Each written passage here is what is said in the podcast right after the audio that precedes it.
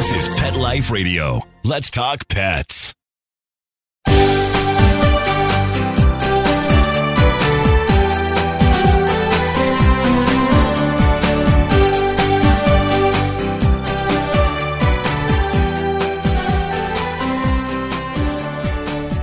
Hello and welcome to Working Like Dogs on Pet Life Radio. Thank you for joining us today and for following Working Like Dogs on Instagram, Facebook, and Twitter.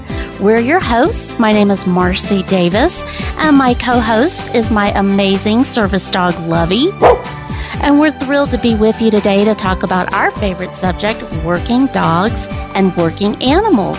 And today we're going to be visiting with Jennifer Arnold, the New York Times bestselling author of Through a Dog's Eyes and founder and executive director of Canine Assistance. And today Jennifer's going to be talking with us about her new book, Love is All You Need, the revolutionary bond-based approach to educating your dog. So come right back after these quick messages as we welcome Jennifer Arnold to the show. Sit, stay. We'll be right back after a short pause. Well, four to be exact.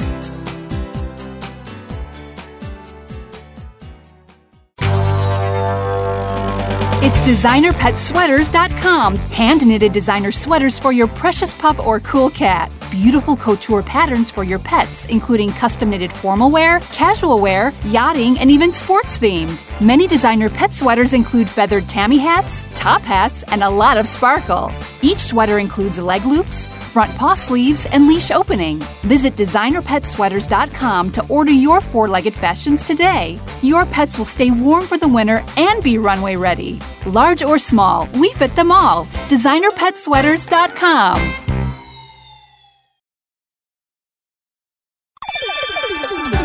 Let's talk pets on PetLifeRadio.com.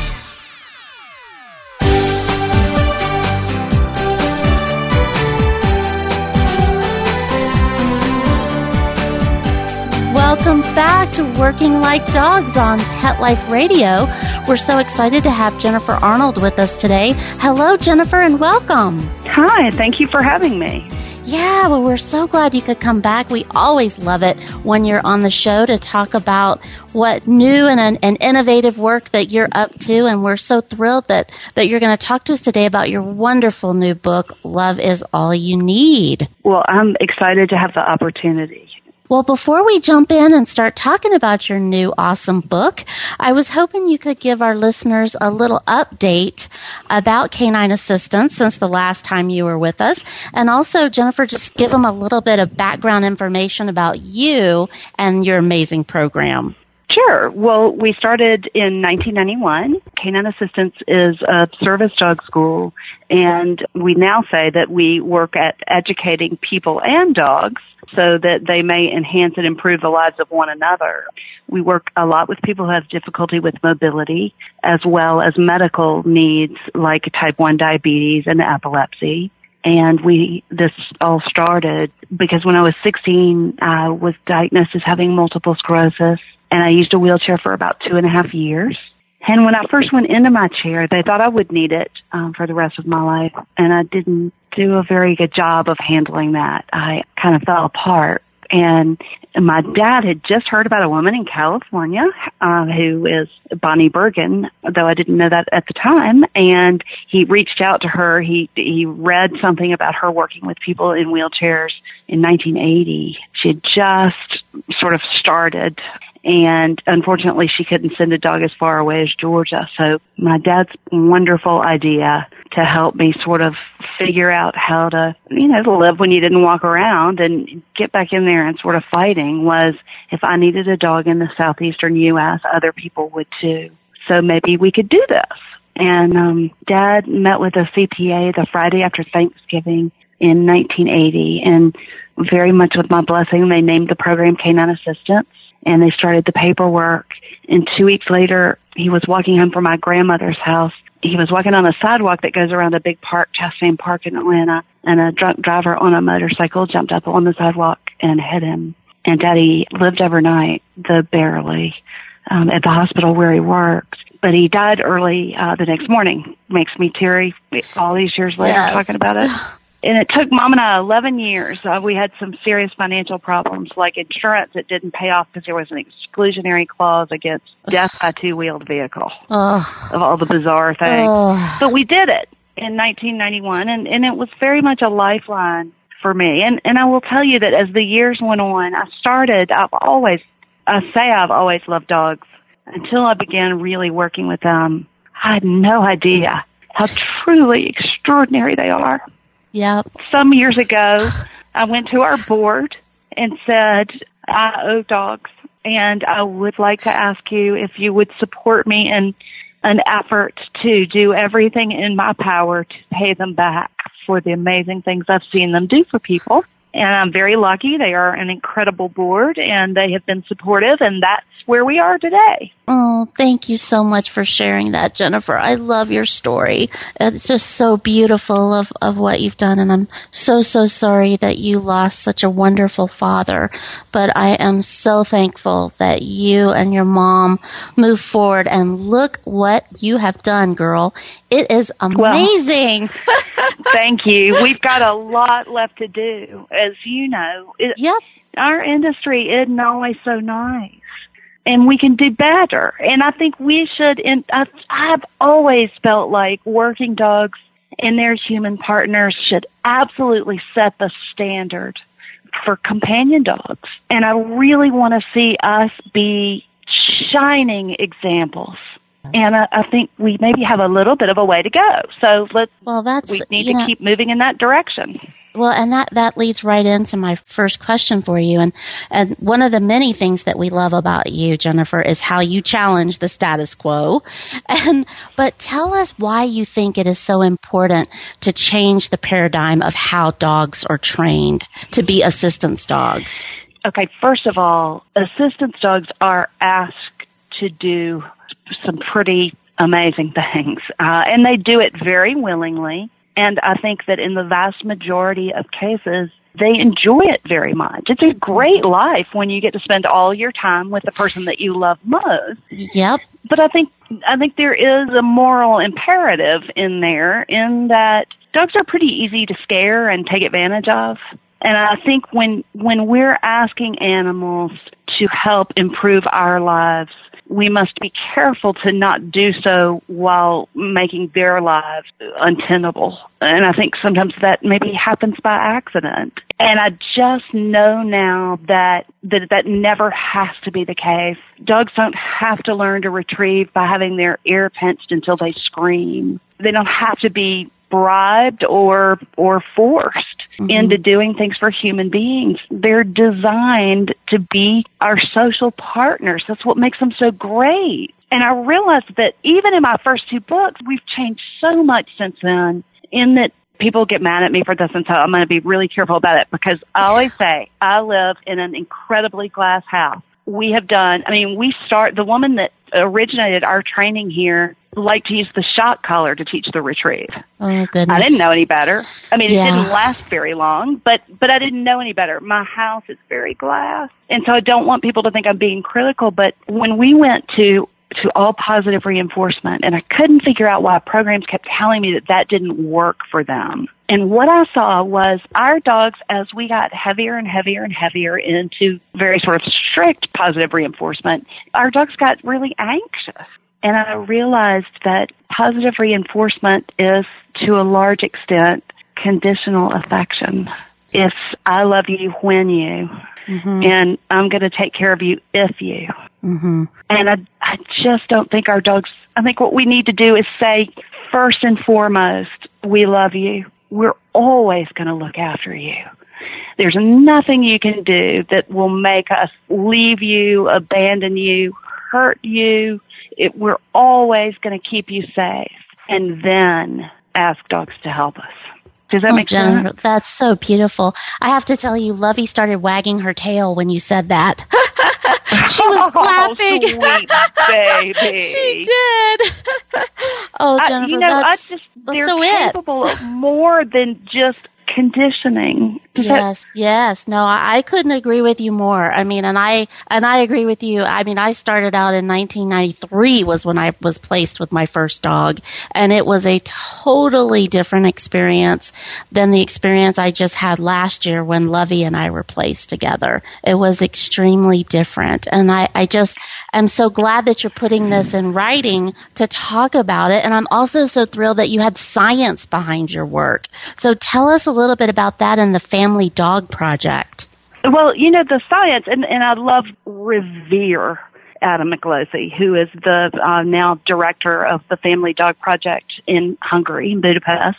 But there are other there are other you know cognition centers also, including here in Atlanta at Emory University, where they're doing a lot of work with um, functional MRIs on dogs, and Dr. Greg Berns finding out extraordinary things about dogs the bottom line is, and really research into dogs, you know, is fairly new. I mean, within the last 20 years, uh, that scientists decided that domestic dog was an okay subject for scientific study. Uh, prior to that, they had been considered an impure species, tainted by human involvement.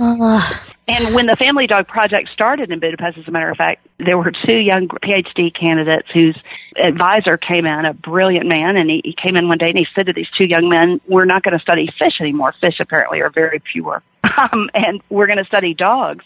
The guys thought that he was joking, and then they thought maybe he had a little stroke because they were really, yeah, that just wasn't done. Yeah, and this was uh, as Alex the parrot was starting to tell us that you know, parrots have thoughts and feelings, and so we're we're very lucky that they stuck it out. And the bottom line, in the vast majority of research that has been produced from all these cognition centers, is it was sort of has one theme running through all of it, and that is dogs are social animals, and they allow human beings to become their social partners.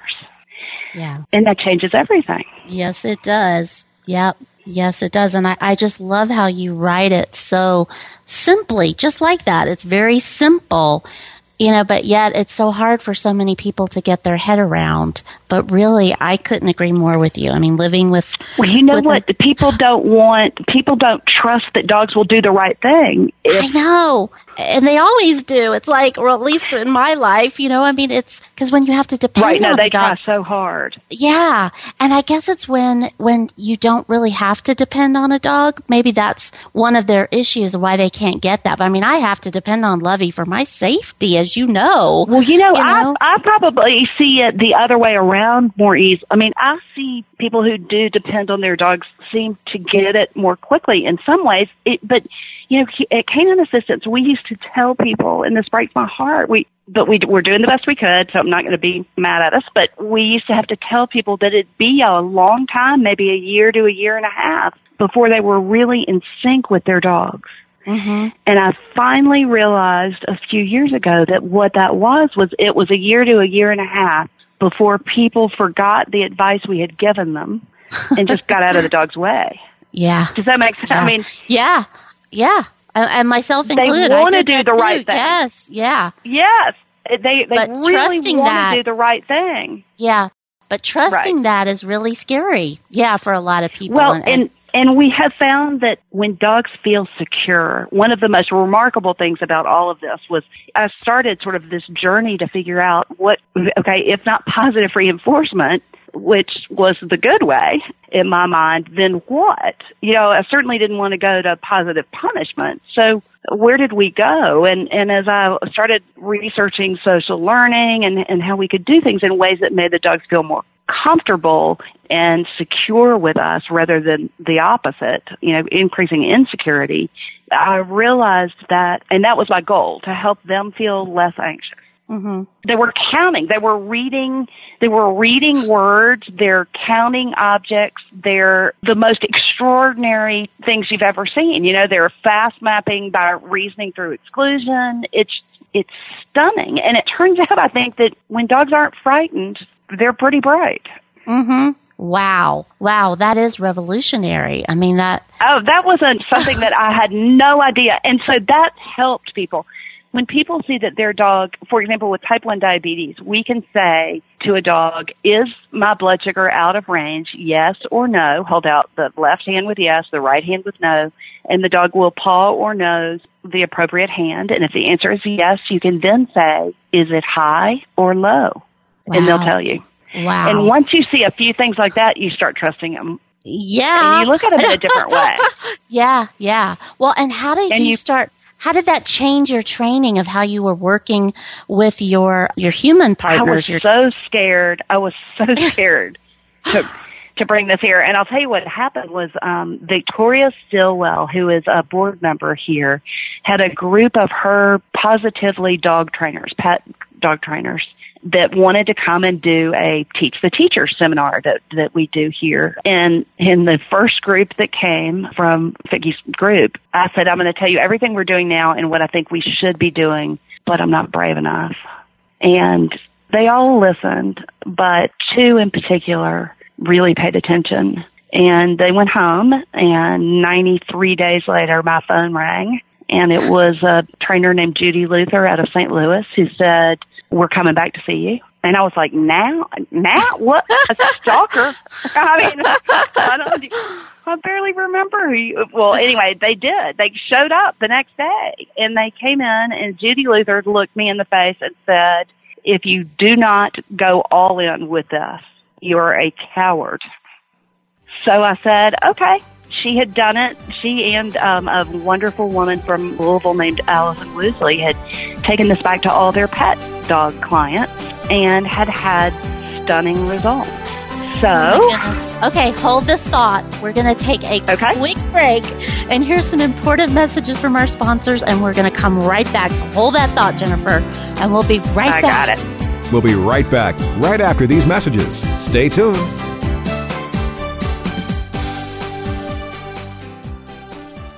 Sheba is a 105 lean pounds of happy dog for life because she gets fed Dinovite and LickOChops. Order a 90-day supply of Dinovite for your dog this week. We'll send you a bottle of LickOChops free. New improved LickOChops with omega-6, omega-3, vitamin E, and now six extra direct-fed microbials. Even better for the digestive tract and immune system. Try LickOChops. Free this week at dinovite.com. D-I-N-O-V-I-T-E dot com. Hi, I'm Dana Humphrey, the founder of Whitegate PR. We have been specializing in PR and marketing in the pet industry for over 10 years. If you have a pet product or service you would like to promote, give us a call. We can help create awareness for your brand on TV, radio, magazines, newspapers, and blogs. Feel free to reach me directly at 619 414 9307 or learn more on our website at whitegatepr.com or follow us on Facebook. Let's talk pets. Let's talk pets on Pet Life Radio. Pet Life Radio. PetLifeRadio.com.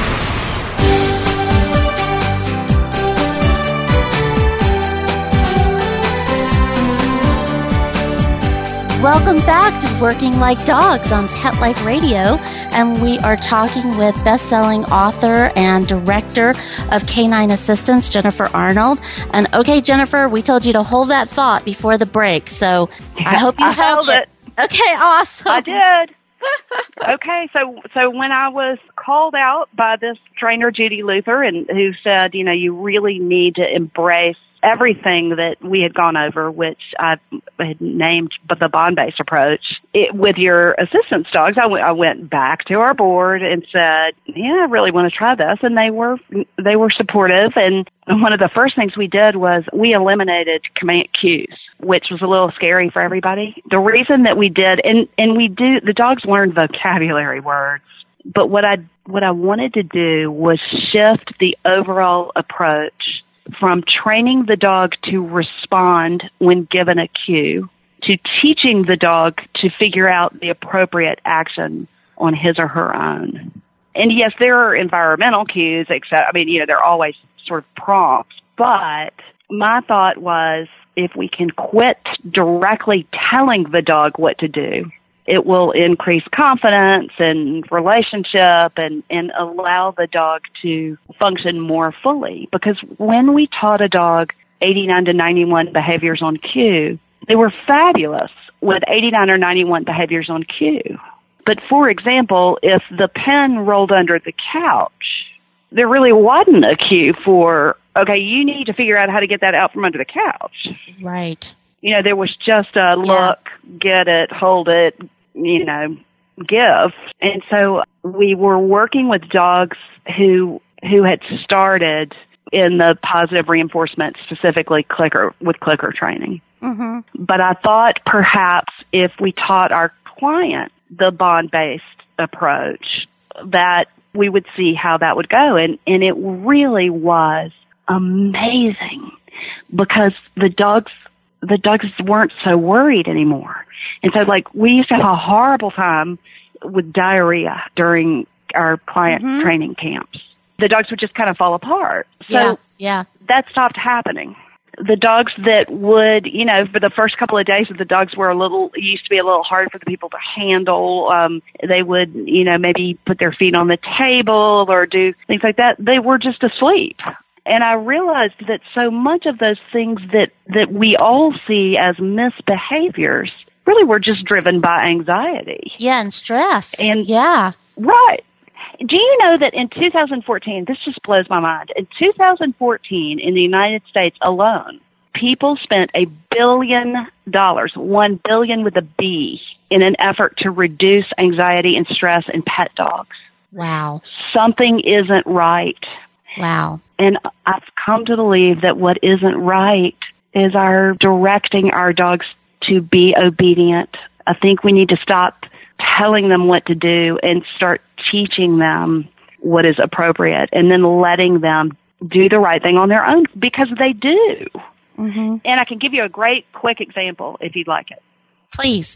So we used to use the cue leave it when we wanted a dog not to interact with an object or an individual. You know, there's a something icky on the ground, we would say leave it, and the dog Mhm. was not to make eye contact. I use it every day. Mm-hmm. Right. Okay. So now instead of doing leave it, we start when they're very young and we teach them ick. And we teach them ick with a face like you smell sour milk. Uh huh. A face showing disgust because dogs, studies have shown that dogs can recognize these universal mammalian emotions when they're displayed on our face, particularly joy and disgust. Mm-hmm. So rather than demanding that they leave it alone, we give them social information that indicates it might be a good idea for you not to mess with that. And very quickly, we're able to go from making that dramatic face to just saying, ugh. Mm. And the dogs are like, oh, okay, I, I won't do it. Rather than telling, which I had always, all my life in dogs, I heard you tell dogs what to do, you don't ask. Right. I now say malarkey. Just ask. Yeah. Just Yeah. say, "Will you will you help me?" And half the time, you know, I see dogs do things that I know they don't know the vocabulary really involved, but the dog can Mhm. figure it out when they feel brave. And and so one of the things that I'm the most excited about is we designed this leash not only for our dogs, but okay. So sometimes we would see dogs, especially dogs that are attached to wheelchairs, become reactive toward other dogs. And I think that a lot of that was that feeling of restraint Yeah. which is scary because Yes. it sort of, you know, it, it starts that fight or flight and you know you can't Right. flee. And so the best you can do is say, don't bother us, stay away from us, we're vulnerable. Um, Mhm. So I wanted to figure out how we could help dogs not feel vulnerable on leash. So I designed this leash called the We Leash, W-E, because it's not you versus me, it's we. We do it together. So you have a handle and the dog has a handle. And there's a, so it's shaped like a Y with your handle being the, the long end. And then there's a branch that connects to the dog's harness or collar and a branch that has a handle with crinkly material or a toy or a binky. There are many different things that you can attach. And the dog can hold his own end of the leash. And because of the way it's designed, there's never any pressure at all on the dog so they don't feel restrained. And, you know, they can certainly put the, whatever they're holding down if they need to tug the door open or pick something up for their person. But when they, you know, move through life, they can do so feeling like they have some control. And so we just release it for pet dogs and we need people to, it's called We for Dogs is the website that sells it. And I'm begging people to check it out because it, it has been amazing for our dogs. Well, that's what I was going to say. Can anybody get the leash? So it is available. Absolutely. It's wow. one of, um, we just finished a Kickstarter campaign that did really well. But it was so, and now we have it, their website, the company um, that we started is called We for Dogs. And so people can get it on the website, wefordogs.com. Excellent. Well, we'll and make a, that, we'll have that percentage on of the proceed, um, it benefits canine assistance too. Of so that's course it does. That's great. As does the book. yes. And the book works for pets every bit as well. I promise. One of the things that we do now is we advocate sharing food, human food, and that's safe for dogs and palatable for people in minuscule amounts. It's a great bonding tool. Well, I was so say, so everything what do we thought we knew Yeah. is out. Well, and and I was wondering about that about if you could tell us about some of the the bonding things that you recommend for your clients in order to help them build a strong bond with their new canine partner. Well, we know that eye contact is really important. So one of the things that we that we advocate is obviously uh, lots of face to face time, either you know with the dog in the bed or the dog in your lap, or because we know that oxytocin is released both in human, male and female, and dog, bonding one to the other when you have that face to face, that eye contact. We also we call it two hands all in when, for example, we would take a dog to a restaurant, uh, our clients would take their dog to a restaurant. The old way was we would have them tell the dog to go in, which meant go under the table. I don't know why they had mm-hmm. to go under the table and lie down. I'm not sure why they had to lie down either, frankly. But so they have to be out of the way so they're not in anybody's way. But now instead of doing the go in, we ask the person to have the dog by them and go two hands all in. And if you can't touch the dog with two hands, it really means just give the dog your focus completely for a few minutes. Just coo for a few minutes until your dog relaxes enough to lie down on his own. When I fly with dogs now, uh, the dog in the cabin with me, I'll say, you know, instead of down, stay, I'll say long flight, and they just relax. It's just so, it's a no brainer. It's yeah, I I know, I love it. I love it. And yeah, and it works Yeah. So Yeah. much better than all that telling them what to do all the time and all that. I recently, well, now it's been several months, but I took a dog for an organization that I love who does clicker training. I was flying from Atlanta to Seattle and they asked if I would deliver this dog to Seattle and I said, absolutely, I'd be happy to let him fly with me. And he was lovely going through the Atlanta airport and we get on the plane and I say, okay, sweetie, it's going to be a long flight. And he looks at me, eyes like saucers. And I thought, oh crud, what do I do? I can't remember. I can't remember. And I thought, oh wait, wait, I have to tell him what he should do. So five and a half hours, I had to reiterate, you know, down, stay, because he'd gotten pretty dependent on being told what to do. Mm-hmm. And I think that may be making him kind of not very brave. Yeah. And it sure was, it sure is a lot easier just to be able to say, okay, I'm chilling, you chill. Yeah. And they're, you know, they're, because of their social nature, they want to please the other members of their social group. That is an incredibly powerful motivator for dogs. Mm-hmm. All Oh, social yes. animals. It is for us too. We want people to Yeah. like us and, and we don't want to get in trouble. And dogs are so much that way. And, um, I think we've just made it a lot harder for dogs and a lot harder for ourselves than it needed to be. Well, So and, and I have to, I have to ask you too, Jennifer. So now with this new training modality, because it's it's a philosophy. I loved that in the book that it's not a methodology; it's a philosophy. And I was just wondering, does it take you longer to get a dog ready for placement, or is it less time? How's that? no, I would say that it is significant. I mean, it, you know, basically we can't cut a lot of time off just because we wait for them to get a little bit, want them mm-hmm. around at least 18 months. Right. But they would be ready in terms of knowing how to help people and having the confidence and, and the demeanor to do so. It would be much faster. We teach everything, all of the things that took us weeks. I mean, weeks. Like the light switch and retrieving and we now teach using a sort of crass form of imitation that we named like me. So we demonstrate the action and then we ask the dog, can you do like me? And Mhm. it's, you know, Mm. dogs who understand the concept of imitating your actions, as long as they can physically and emotionally do it, do it immediately. Yeah. There's a few smokes. weeks, you Yeah, know, I mean, that's yeah. yeah. that's huge. And people Well, can go home and have somebody demonstrate, you know, because Yeah. one of the problems is we didn't have people's doorknobs, light switches. Right. Right. It makes it so much easier when the dogs go home. Mm-hmm. I mean, it's not easy sometimes for people to let go of the idea of directing the dog's obedience. Mm-hmm. And I think society judges dogs still, you know, a good dog is a dog that sits on command. That's right. That is Um, that is Right. I, I want heard, people right? to I mean, understand that is a, yeah, but a really great dog is a dog who sits when it's appropriate, you know, without being told. And when you think about heroic dogs, what dog has ever been heroic that was at the same time being obedient? Mhm. You're right. Think about it.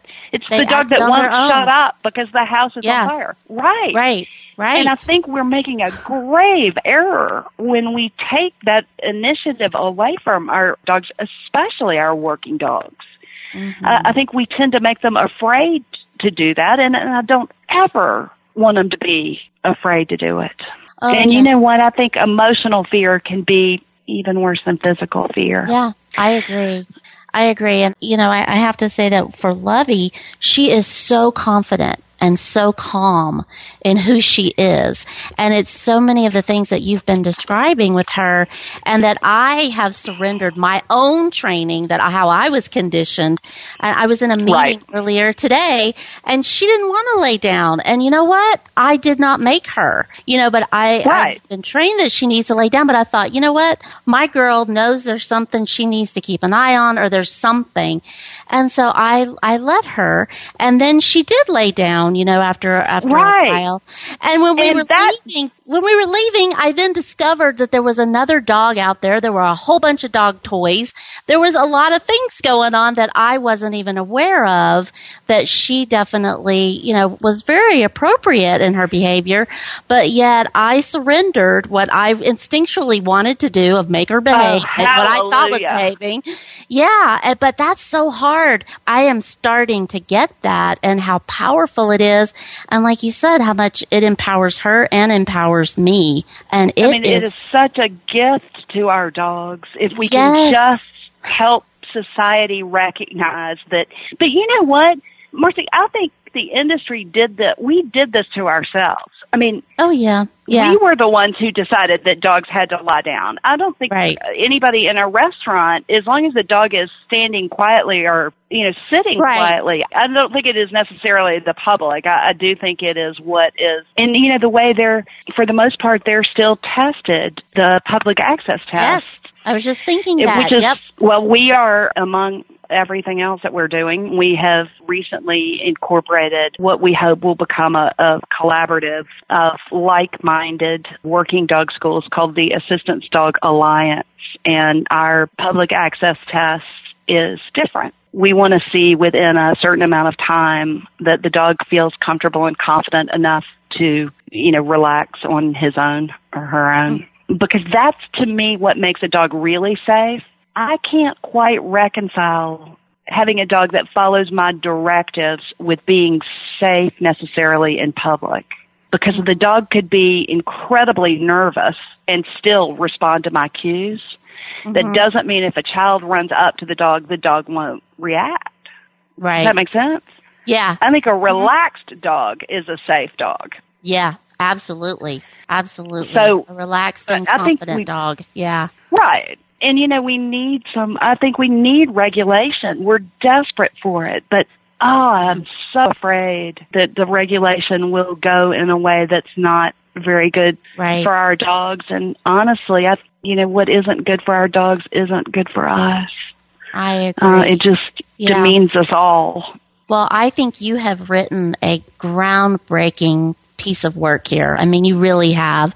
It's a fabulous resource for anyone who's interested in understanding more about assistance dogs, but it's also for anyone who has or wants a relationship with a dog. I mean, it, it really is, Jennifer. You really have something groundbreaking here. And, and I, I just hope that everyone gets to read, as many people who's read through a dog's eyes gets to read Love is All You Need because it really is powerful stuff. Oh, bless you. Thank you so much for understanding it and for those kind, kind words.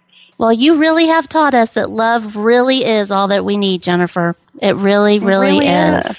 Yeah. Well, please promise you'll come back because we could visit with you all day. But we know well, you're you busy. Know we, I will. We, yeah, and we want you to get back and, and keep working and educating people and and sharing this beautiful, beautiful way of communicating and and working in partnership with these amazing dogs that do so much for us. So thank you, thank you, well, thank you, you kiss your girl for me too. Okay? I will. Okay. take, take care. Um, you too. And thank you, our listeners, for being with us. We love to hear from you. So please keep those emails coming and please follow us now on Instagram. We're really excited to be posting and I know Lovey posts a couple of times a day. So please check us out on Instagram at Working Like Dogs. And also you can find us at workinglikedogs.com and you can email me at Marcie, M-A-R-C-I-E at petliferadio.com. So thanks so much for being with us, and we look forward to being with you again soon. Take good care. Let's Talk Pets every week on demand, only on PetLifeRadio.com.